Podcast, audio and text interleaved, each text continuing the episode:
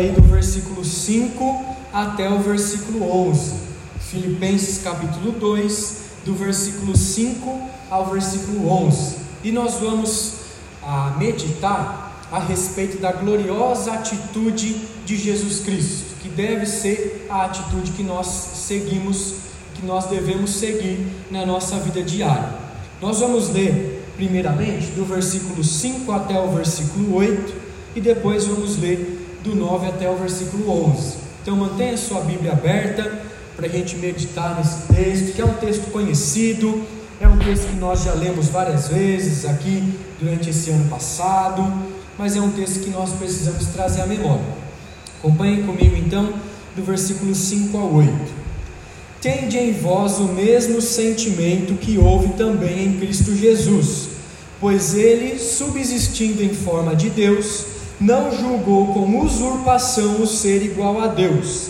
Antes, a si mesmo se esvaziou, assumindo a forma de servo, tornando-se em semelhança de homens e reconhecido em figura humana. A si mesmo se humilhou, tornando-se obediente até a morte e morte de cruz.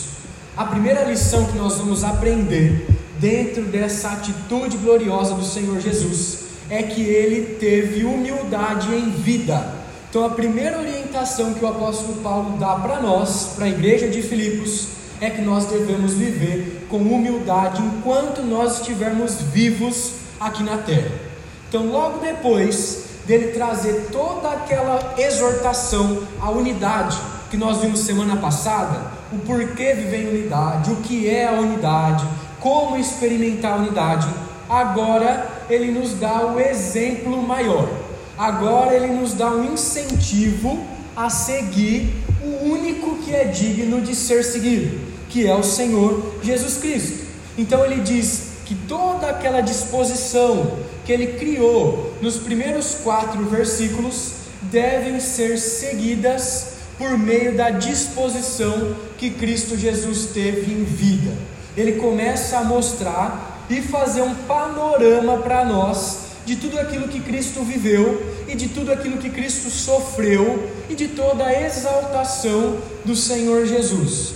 Provavelmente esse trecho aqui era um hino antigo que foi escrito por alguns dos discípulos de Cristo, alguém ali que fazia parte da igreja naquela época, e esse hino foi usado para clarear a mente de novos crentes. Era um hino usado para evangelização, era um hino para que a gente pudesse cravar na mente as obras de Cristo Jesus. Então, esse trecho aqui é o Evangelho. A gente pode, de forma clara, memorizar esse texto e poder pregar esse texto, ensinar as pessoas sobre esse texto.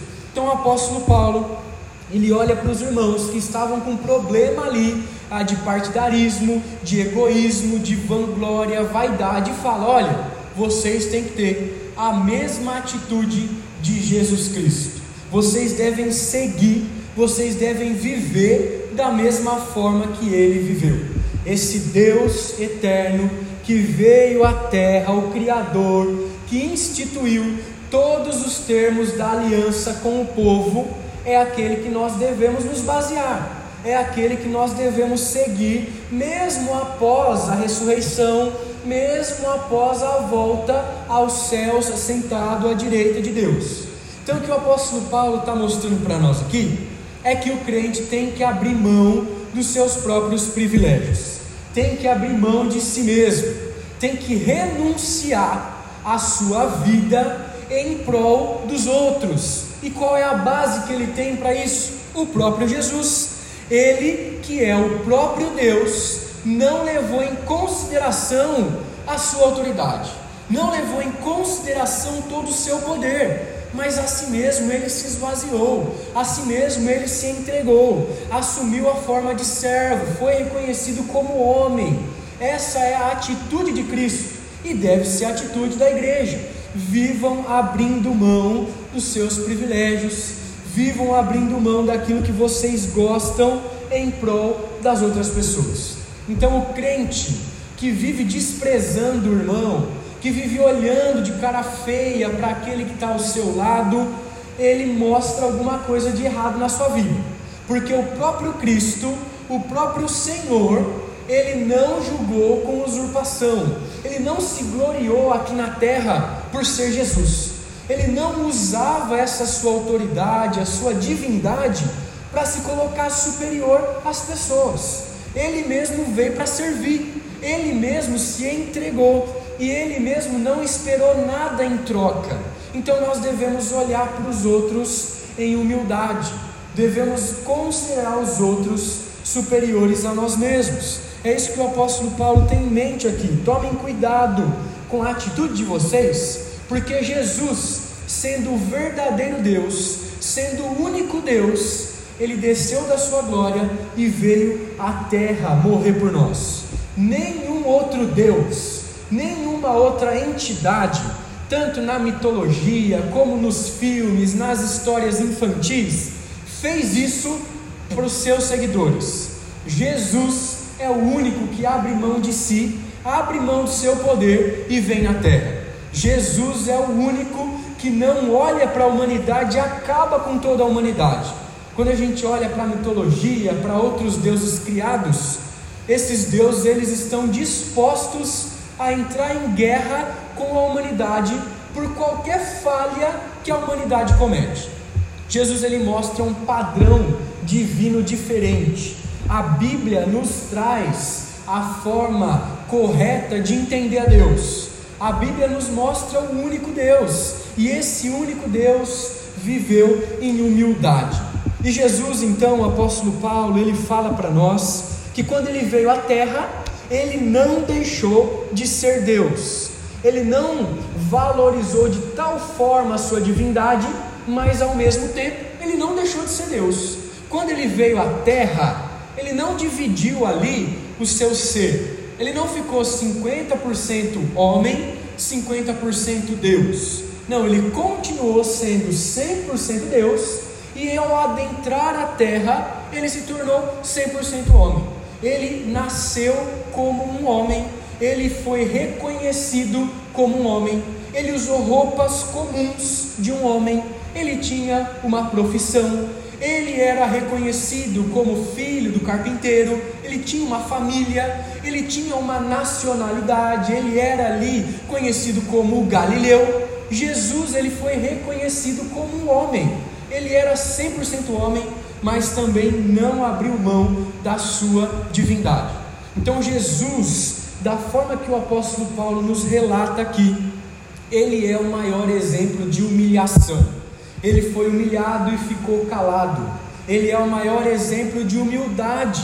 Ele abriu mão de tudo aquilo que ele desfrutava no céu para vir ser como um de nós, se assemelhar como um homem, e isso deve ser uma grande humilhação o próprio Deus se colocou na carne caída, debaixo das consequências do pecado que nós estamos nessa terra. O próprio Deus foi reconhecido em figura humana, se tornou homem, ele se colocou debaixo do tempo, debaixo desse mundo caído que nós estamos, com um único diferencial que nunca pecou, que nunca errou, que nunca pronunciou algo que venha a ter desagradado ao próprio Deus. Então o apóstolo Paulo vem a direcionar a nossa vida a seguir o caminho de Cristo Jesus.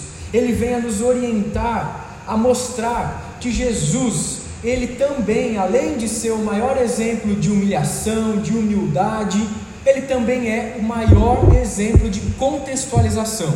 O que é que significa isso? Jesus, ele se fez um de nós. Ele sabe o que é sentir fome, ele sabe o que é ficar cansado, ele sabe o que é ter dor. Jesus é a pessoa que mais sabe o que é se colocar ao lado do outro, o que é se colocar diante da dor do outro. Jesus ele chorou com aqueles que estavam chorando. Jesus ele sabe o que é viver como homem. Essa é a diferença do nosso Deus, do Deus da Bíblia. Ele é um Deus com todo poder, com toda autoridade, mas é um Deus humilde que estava com os pecadores. E o apóstolo Paulo fala: olha, vocês têm que ter a mesma atitude, estar junto das pessoas, conversar com as pessoas, olhar para as pessoas como superiores a vocês, não considerar que são melhores aos outros. E é o texto nos traz uma expressão que é necessário a gente entender melhor, que é a expressão de se esvaziar. O que é que significa Deus se esvaziar? Do que é que Deus se esvaziou? E aí eu peguei uma explicação mais clara de um comentarista, um teólogo que escreve a respeito da Bíblia, que é William Hendrickson, e ele fala que Jesus se esvaziou pelo menos em quatro formas, de quatro maneiras. A primeira forma que Jesus se esvaziou é renunciando à sua autoridade sobre a lei. O que é que isso significa? Jesus ele instituiu os termos da lei. Jesus ele tem autoridade acima da lei. Jesus é o próprio Deus. Mas quando ele entrou na terra, quando ele habitou como um de nós, ele se colocou abaixo da lei. Ele se colocou como um que deveria receber o castigo do pecado sobre os seus ombros. Jesus não pecou, mas ele se fez pecado por nós. Então Jesus, ele renunciou à sua autoridade da lei. Ele não se colocou acima da lei, mas ele se colocou como um que deveria cumprir a lei. Jesus também, ele sendo rico, se fez pobre. Jesus tinha tudo o que ele necessitava. A Trindade ali perfeita, trabalhando em comunhão, em harmonia, era suficiente para sustentar o próprio Deus. Mas Jesus veio para a terra e ele se fez pobre. Ele não tinha onde reclinar a cabeça, ele não tinha um barco para atravessar o rio, ele emprestava tudo das pessoas, ele se fez pobre. Ele abriu mão da sua riqueza, dos seus privilégios eternos, para poder então pagar a nossa dívida. Jesus também, ele se esvaziou, renunciando à glória celestial. Jesus, sendo o próprio Deus, tendo a adoração dos anjos na eternidade, vem para a terra e essa adoração que ele tinha no céu se tornou em humilhação, se tornou em zombaria, se tornou em dor. Ele abre mão da sua glória para poder então pagar o preço que nós não poderíamos pagar. E em último lugar, esse autor diz para nós que Jesus, ele renunciou o livre exercício da sua autoridade.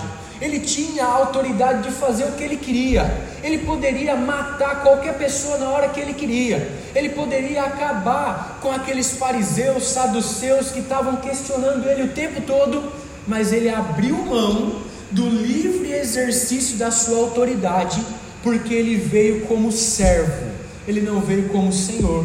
Ele veio se entregar, e ao se entregar, ele não poderia fazer nada mais daquilo do que ele tinha se proposto a fazer, que era a obediência a Deus até a morte.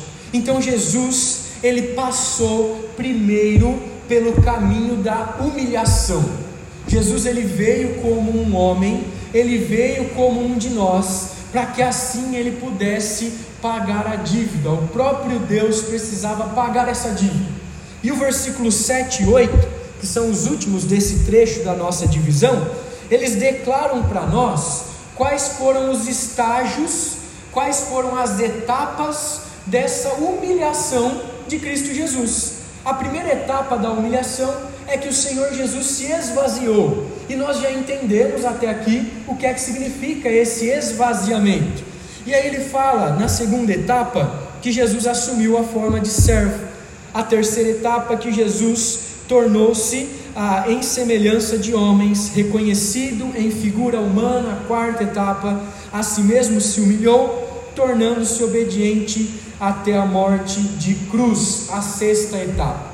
Então Jesus, ele ah, adquire na sua divindade tudo o que era contrário ao seu ser. E o que era contrário ao seu ser? A humanidade. Jesus, ele assume a forma de um homem e um homem é contrário à divindade do próprio Deus. Ele vem à terra então, cumprindo todas as etapas que Deus havia planejado para que o homem pudesse ser salvo. Então, Jesus, aquele que era o soberano Deus, ele vem à terra, se torna servo sem deixar de ser soberano. Jesus é soberano, ele é servo ele é o sumo sacerdote e ao mesmo tempo ele é o sacrifício. ele nos representa diante de Deus e ao mesmo tempo ele é o sacrifício oferecido a Deus para pagar a nossa dívida, para pagar a nossa culpa. Então Jesus ele vem em forma de servo para cumprir a obra ao qual ele foi chamado. E essa obra era a obra de servo sofredor. Jesus precisava passar por tudo isso para que nós pudéssemos ter a salvação. E o apóstolo Paulo está olhando para esta obra e mostrando para os irmãos de Filipos. Jesus era o único que poderia reivindicar, que poderia revogar os seus direitos, porque ele era Deus, ele está acima da lei, ele é Senhor, ele é soberano, mas mesmo assim ele não revogou os seus direitos. Ele continuou no caminho da obediência, na humilhação até a morte. Da mesma forma, nós não podemos revogar os nossos direitos. Nós não podemos achar que ah, temos autoridade de brigar com Deus, de questionar Deus por causa das coisas que estão acontecendo na nossa vida, porque o próprio Jesus é o nosso exemplo. O próprio Jesus veio, sofreu, ele sabe o que é padecer, ele tomou o nosso lugar. O único que poderia revogar, questionar Deus, pedir para que aquilo parasse, e ele não fez isso. Nós não podemos questionar o Senhor por aquilo que acontece na nossa vida. O Senhor Jesus, então, por meio dessa orientação do apóstolo Paulo, se humilhou, tornou-se como um de nós, tornou-se humilde e viveu assim, da mesma forma como nós desfrutamos a vida hoje, com sofrimento, debaixo da condenação desse mundo, debaixo da corrupção, de tudo que acontece, e ele sempre foi Deus. À medida em que ele entrou na terra, ele se tornou homem. Então Jesus é Deus e é homem para todos sempre nós iremos nos encontrar com Jesus na eternidade, na sua vinda, sendo Ele Deus e homem. Jesus tem um corpo humano, nós iremos ver as marcas nas mãos de Jesus, nós iremos ver as marcas dos ferimentos que Jesus levou por meio da crucificação, por meio dos açoites que ele levou. Então Jesus, ele é o ser humano perfeito. É ele que nós devemos nos basear. Ele foi o único homem que viveu na terra cumprindo toda a lei. Nós devemos olhar para Cristo e viver a semelhança dele. Devemos orar a Deus para que a imagem de Cristo seja produzida em nós. Então Jesus, ele foi visto, ele foi seguido por muita gente. Só que muita gente rejeitou a humanidade de Jesus e ainda mais rejeitou a divindade de Jesus. Como é, será que nós olhamos para o Senhor Jesus? Será que nós o rejeitamos? Será que nós queremos a Ele quando nos convém? Ou o tempo todo nós estamos diante de Jesus, buscando ser parecidos com Ele? O apóstolo Paulo está mostrando a humildade da vida de Jesus e está tentando nos impulsionar a viver assim como ele viveu. Isso deve trazer à nossa mente a nossa vida uma disposição de caminhar como Cristo, de cumprir essas etapas da humilhação. E essas etapas, querendo ou não, vão acontecer na nossa vida. O apóstolo Paulo está nos mostrando que nós devemos obedecer a Deus como o próprio Cristo. E essa obediência de Cristo não teve limites, porque o texto fala que ele foi obediente, continuou batalhando até a morte. Ele parou de obedecer quando morreu. Nós devemos buscar obedecer até acabar o nosso tempo aqui, porque após esse tempo aqui, nós seremos glorificados, exaltados e nós poderemos desfrutar da presença de Deus. É isso que aconteceu com Cristo. Ele obedeceu e foi exaltado pelo próprio Pai.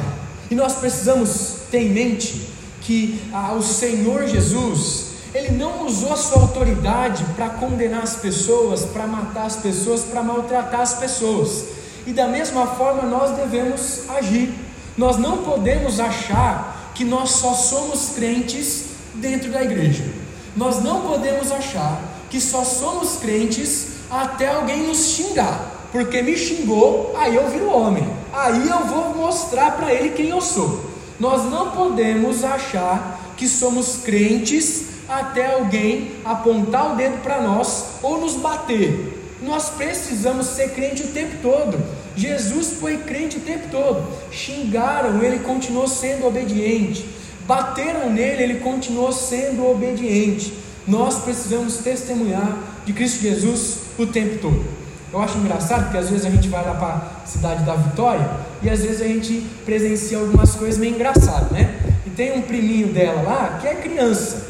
E aí, quando alguém começa a provocar ele, quando alguém começa a falar mal dele, ele fica estressado, ele começa a gritar assim: Eu não sou mais crente, eu não sou mais crente, porque ele quer usar essa frase dele para ele poder retrucar, para ele poder bater na pessoa, para ele poder pecar. A gente não pode fazer isso. Jesus está mostrando que a nossa atitude tem que ser obediente até a morte.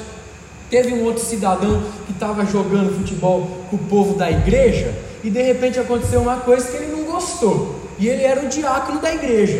E aí ele ficou enfesado e começou a brigar com o povo lá. Aí o pastor ficou olhando que estava presente foi lá acalmar, meu irmão, fica tranquilo, olha o testemunho, a gente tem que mostrar que a gente é filho de Deus.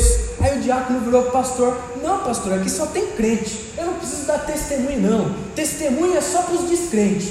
Quem disse isso? Né? O testemunho tem que ser o tempo todo. Jesus mostrava fiel a Deus, mesmo diante do sinédrio, mesmo diante do povo expondo a lei, e essa deve ser a forma que a gente vive em obediência a Deus até a morte. Então o apóstolo Paulo está olhando para os irmãos daquela igreja que estavam ali em divisão, que estavam brigando, que estavam querendo ser superiores aos outros e mostrando o exemplo do Senhor Jesus. Ele foi humilde em vida, ele desceu dos céus, viveu em obediência e vocês devem viver assim. Se o próprio Jesus, que era Deus, se humilhou, ainda mais nós, que somos míseras criaturas, que somos pecadores falhos. Então o apóstolo Paulo mostra para a gente aqui, nesse primeiro trecho, do 5 ao 8, que Jesus viveu em humildade quando estava na terra. E aí então, do versículo 9 ao 11, ele termina essa argumentação dizendo que a humilhação não foi o fim da vida de Jesus, porque ele foi exaltado em glória. Então, em primeiro lugar, como ele viveu em humildade aqui na vida, em segundo lugar, o Senhor Jesus foi exaltado em glória.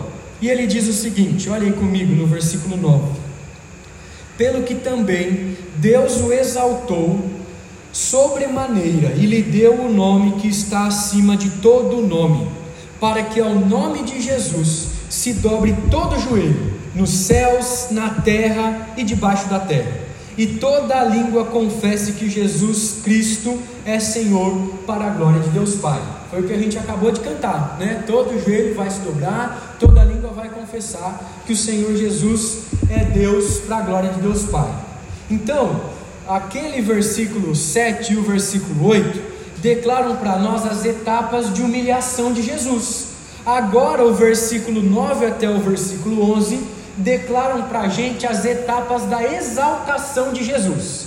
Esse trecho aqui, como eu falei, era conhecido como um hino, e na sua métrica, como poderia interpretar, ele era caracterizado como um estilo de um V, de a letra V. Por quê? Quando a gente vai escrever a letra V, a gente começa assim, né? A maioria das pessoas. O que isso quer dizer? Que Jesus ele desceu do céu, se humilhou, veio como homem, morreu, desceu à sepultura e agora a exaltação começa pelo outro lado. Ele ressuscitou, ele foi assunto aos céus e ele subiu à direita de Deus Pai. Então Jesus desce e Jesus sobe. É humilhação e é exaltação. É a forma didática para a gente entender melhor o Evangelho de Cristo. Jesus, ele foi exaltado por Deus e ele recebeu o nome que está acima de todo nome. Ele foi exaltado ao máximo, porque não tem nenhum nome melhor e maior do que o Senhor Jesus. Nem o presidente do Brasil, nem o presidente dos Estados Unidos, nem o homem mais rico do mundo, o Senhor Jesus é maior que todos, porque Ele é o próprio Deus. Ele é exaltado acima de todos. Ele recebeu esse nome, e o interessante é que nós não sabemos qual é esse nome. Nós sabemos que o Filho de Deus se chama Jesus, mas nós não sabemos qual é o nome de exaltação de Jesus. Mas nós vamos descobrir. Eu quero descobrir, acho que você quer também. Nós só vamos descobrir ao chegar na eternidade, porque a gente vai poder desfrutar e adorar esse nome Jesus. E ele coloca uma realidade alegre, mas ao mesmo tempo uma realidade triste aqui, porque ele fala como Jesus é importante na humanidade, porque ao mesmo tempo, enquanto Jesus estiver descendo aos céus, os crentes e os anjos vão estar alegres cantando ao Senhor, aqueles que ah, rejeitaram o Senhor, aqueles que viveram longe do Senhor, vão estar em prantos, chorando, de joelhos, clamando, porque não vai ter mais oportunidade de desfrutar dessa salvação. Então o apóstolo Paulo está mostrando para nós aqui que antes de receber a exaltação, é necessário vir a humilhação. A gente não pode receber o prêmio antes de ganhar o campeonato. A gente não pode receber a medalha antes de cumprir com todos os objetivos e ser o primeiro lugar. Da mesma forma na vida cristã, a gente precisa carregar a cruz primeiro para depois receber a coroa da vida. Então foi isso que aconteceu com o Senhor Jesus. É isso que vai acontecer com a gente. O Senhor Jesus é do próprio Deus e ele não foi exaltado primeiro para depois ser humilhado. Com a gente não vai ser diferente. Nós vamos ser humilhados aqui, precisamos obedecer enquanto a vida para depois sermos exaltados. A exaltação vem do próprio Deus, não vem de nenhum de nós aqui, não vem de nenhum aplauso que qualquer pessoa pode nos dar. Nós não buscamos glória a nós mesmos, não temos que fazer isso. Essa é a exortação do apóstolo Paulo. Olhem para Cristo, ele foi humilhado, depois exaltado, humilhado pelos homens, exaltado por Deus. E assim a gente deve ver por mais que as pessoas briguem com a gente, nos humilhem, falem coisas ruins de nós, nos caluniem, nós precisamos marchar com coragem, como nós cantamos. Precisamos considerar que a glória que há de vir é incomparavelmente melhor do que a humilhação, do que o sofrimento. Então é isso que o apóstolo Paulo está nos mostrando aqui. Ele fala que toda a língua vai confessar Jesus ele fala do joelho, que é uma atitude que as pessoas vão ter, e fala da língua, que é uma expressão verbal, uma prática e algo falado. E quando toda a língua confessa Jesus, isso significa que as pessoas todas vão reconhecer a autoridade de Jesus, que as pessoas todas vão reconhecer que Jesus realmente é Deus, que Jesus realmente é o Cordeiro de Deus. Só que nesse dia, quando Jesus voltar, ele não mais volta como cordeiro, mas ele volta como leão, ele volta como juiz, vai julgar todos vivos e mortos. Complicado vai ser a situação daqueles que reconhecerem e confessarem Jesus nesse dia, porque não vai mais ter volta, não vai mais ter momento para poder desfrutar da presença dele na eternidade. A última oportunidade vai ser momentos antes de Jesus voltar. E é por isso que a gente não deve tardar para dobrar os joelhos, para confessar Jesus. O que o apóstolo Paulo está mostrando para nós aqui é que quando a língua confessa, isso não deve ser só reservado lá para o último dia. Ah, mais para frente, quando eu for mais velho, quando eu estiver no leito de morte, aí eu vou entregar minha vida a Jesus. Mas pode não haver esse momento. Ao sair daqui você pode morrer. Ao sair daqui a gente não sabe o que acontece. Então, confessar o Senhor Jesus, dobrar os joelhos para o Senhor Jesus, é enquanto há vida, enquanto há tempo. Depois disso, não há mais tempo, não há mais oportunidade. E aí o apóstolo Paulo fala para nós que os joelhos vão se dobrar nos céus, na terra e debaixo da terra. Ele quer trazer para nós aqui a realidade do ser vivo, no céu, ele traz relação a todos os anjos que estão lá na presença do Senhor, arcanjo, querubim, todos aqueles que estão lá, os serafins, seres celestiais.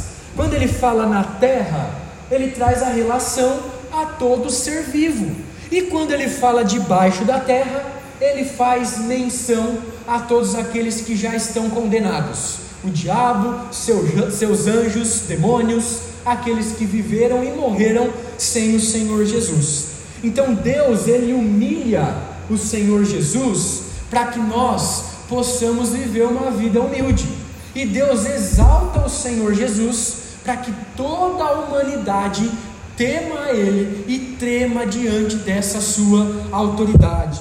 Então o Senhor Jesus ele é exaltado e o Senhor Jesus, como o apóstolo Paulo nos fala aqui, ele subiu aos céus e ele recebe a mesma autoridade que o próprio Deus tem. E sabendo dessa autoridade, nós devemos nos alegrar, nós devemos ter forças para batalhar. Por quê? Porque Cristo ele luta lá do céu, lá da destra de Deus por nós. Cristo ele vem ao nosso encontro, Cristo ele está conosco. Cristo não é a autoridade que não sabe o que está passando na vida dos crentes. Cristo é o cabeça da igreja, ele reina na igreja e sabe o problema de cada um que está aqui dentro, e sabe o que está passando na vida de cada pessoa. Então isso deve nos incentivar, porque Cristo ele vê, Cristo ele ouve, Cristo ele fala, Cristo ele age. Cristo é Deus, é a autoridade que está o tempo todo com a gente. Ele subiu aos céus, mas ele não esqueceu a igreja. Ele não deixou a igreja sem cuidado. Ele derramou o seu espírito. O espírito está com a gente. E isso é motivo de consolação. Isso é motivo da gente lutar na caminhada com coragem. Então Paulo ele está declarando como Cristo é importante, como a humilhação dele é importante, como a exaltação dele é importante. E a gente precisa reconhecer isso enquanto há tempo, enquanto há vida. A primeira pergunta do breve catecismo da nossa igreja, que nós adotamos, ela diz que o fim principal do homem é glorificar a Deus e gozá-lo eternamente. É o que o apóstolo Paulo declara aqui no final do versículo 11: que toda língua vai confessar que Jesus é Cristo, é o Senhor, para a glória de Deus Pai. Deus então realiza todas as coisas, desde a criação até a consumação, até a vinda do Senhor Jesus, de uma forma perfeita, para que nós possamos ter um relacionamento com Ele atado novamente, para que nós possamos desfrutar dessa alegria de poder ter a conversa com Ele, de desfrutar da presença dEle, do cuidado dEle isso é o principal que o apóstolo Paulo quer colocar para nós. Olhe a humilhação de Cristo, olhe a exaltação de Cristo. Tudo isso foi em favor de você. Tudo aquilo que ele passou, tudo aquilo que ele suportou em silêncio, foi para que nós pudéssemos clamar ao Pai, nos direcionar ao Pai e o Pai atender a nossa voz. Então Cristo, ele foi humilhado. Cristo, ele padeceu por nós e ele foi exaltado e é o único merecedor de toda a honra e de toda a glória. Só que o interessante é que muitas vezes nós é que queremos ser exaltados, e essa é a argumentação do apóstolo Paulo. Tenham na vida de vocês a mesma atitude de Cristo. O interessante é que muitas vezes Deus, ele quer trabalhar no nosso coração e nós não percebemos. O próprio Deus se fez homem e os homens querem ser reconhecidos como deuses. Isso é contrário ao evangelho que nós estamos olhando aqui, que o apóstolo Paulo está pregando para aquela igreja. Então, na vida cristã e no corpo de Cristo, não há espaço para exaltação humana. Ninguém deve ser prestigiado mais que Jesus Cristo. Ninguém deve ser elogiado mais do que o próprio Deus. Ninguém deve receber mais adoração do que o próprio Senhor que nos deu a salvação. Nós não podemos adorar a ser humano algum. Toda a nossa vida deve ser voltada para a glória do nosso Deus. Nós somos criaturas pequenas, insignificantes, como todo e qualquer homem na humanidade. E nós precisamos nos render, nos humilhar diante da sociedade, diante do nosso Deus porque foi essa atitude do Senhor Jesus. E ele assim foi exaltado. E quando a gente olha para o Antigo Testamento, nós temos dois exemplos equivocados de exaltação humana. O primeiro exemplo é o próprio Adão. quando a serpente entra ali no jardim do Éden, ela começa a dizer para Eva que se eles comerem do fruto, eles se tornariam igual a Deus. E aquilo brilhou os olhos de Eva. Ela comeu, deu para o seu marido, porque a serpente tinha dito que eles iam ser igual a Deus. Adão almejou ser igual a Deus e ele pecou, e a queda aconteceu, e por causa disso todos nós estamos em pecado. Daí então Cristo tem que se fazer homem. O primeiro homem quer se fazer Deus, o próprio Deus tem que se fazer homem para pagar o preço daquele dia onde o fruto proibido foi comido. Quando a gente olha para Lúcifer também, aquele anjo de luz na eternidade, ele se envaideceu, se achou melhor que Deus, queria sentar no trono de Deus, foi expulso de lá. E quando nós olhamos para o próprio Cristo, ele não julgou com usurpação o ser igual a Deus. Um anjo quer ser Deus. Jesus Cristo abre mão do seu privilégio para que a gente pudesse ter a salvação. Essa é a mensagem do Evangelho. Isso é unidade. Isso é viver pela causa de Cristo. Isso é se parecer com o Senhor Jesus Cristo. Talvez se você quer ser exaltado, você precisa fazer a mesma coisa que Cristo Jesus: se humilhar, morrer pelos pecadores. Só que isso é impossível. Então é impossível a exaltação de algum ser humano, é impossível que nós direcionemos a nossa adoração para qualquer outra pessoa. Esse texto então nos mostra a centralidade do Senhor Jesus, mostra que nós não precisamos de glória, que nós não precisamos de aplausos, nós não precisamos tornar o nosso nome grande, mas precisamos nos tornar humildes como o Senhor Jesus, obedientes até a morte. Então, depois disso tudo que a gente ouviu, dessa mensagem do Evangelho, eu separei duas aplicações relacionadas à humildade de Cristo em vida e à exaltação dele em glória. A primeira aplicação é o quanto de Cristo você tem em sua vida, o quanto você abre mão de si para receber de Cristo Jesus, o quão parecido com Ele você é. Será que eu e você temos nos humilhado? Será que nós temos deixado os outros nos humilhar, calados, não retrucando, não brigando, não achando que não podemos levar desaforo para casa, que as pessoas estão nos tratando assim, eu não sou qualquer pessoa, eu não sou qualquer um? Como tem sido a nossa atitude? Temos nos calado como Cristo Jesus, seguido em obediência. Jesus ele se humilhou, os crentes também devem se humilhar devem viver com humildade. Nós não podemos mostrar arrogância. Nós não podemos andar com o nariz empinado, achando que nós somos melhores que as pessoas que estão ao nosso lado.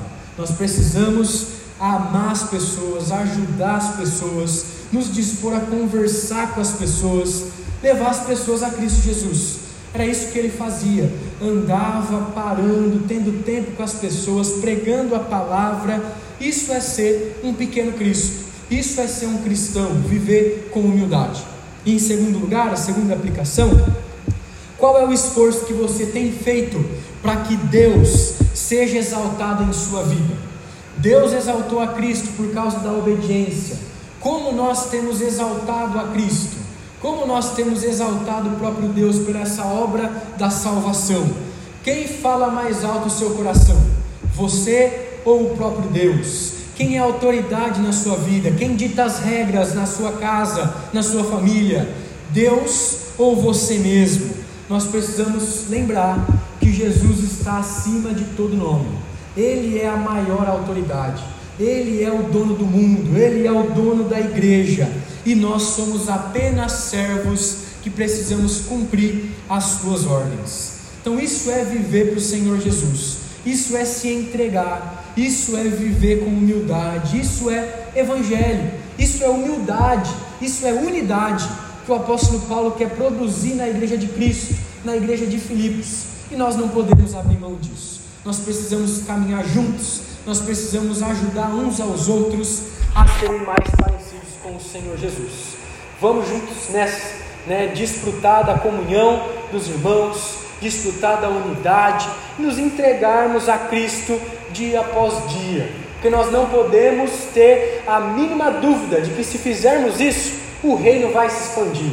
as pessoas vão querer saber do Senhor Jesus, dessa disposição que nós temos de morrer por Ele. Então nós precisamos andar assim, porque o nosso Mestre andou. E se o Mestre andou assim, os discípulos devem andar. Se o Mestre manda, os discípulos devem fazer também. Então eu convido os irmãos para a gente clamar ao nosso Deus, para que essa palavra